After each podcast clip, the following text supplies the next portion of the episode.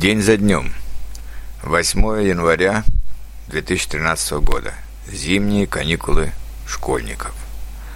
Слава богу, погода в Петербурге улучшается в том плане, что закончилась 10-дневная оттепель с температурой плюс 2, плюс 4, с грязью и лужами вместо снега, когда гулять негде и не хочется, а сидеть дома уже надоело. Со вчерашнего дня подмерзает. Я небольшой любитель морозов, так как родился на юге, но минус 5 градусов для меня гораздо лучше и здоровее, чем плюс 4.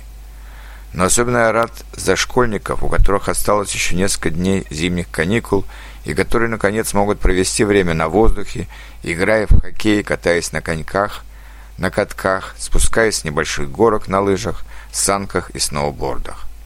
Я всегда любил учиться, но помню, с какой радостью я ждал зимних каникул, когда целых 2 недели можно было не делать уроки, не просыпаться рано утром, а встречаться каждый день с друзьями, идти с ними в парк или выезжать за город, где холодный звенящий воздух перехватывал дыхание, но был таким манящим воздухом свободы и радости бытия.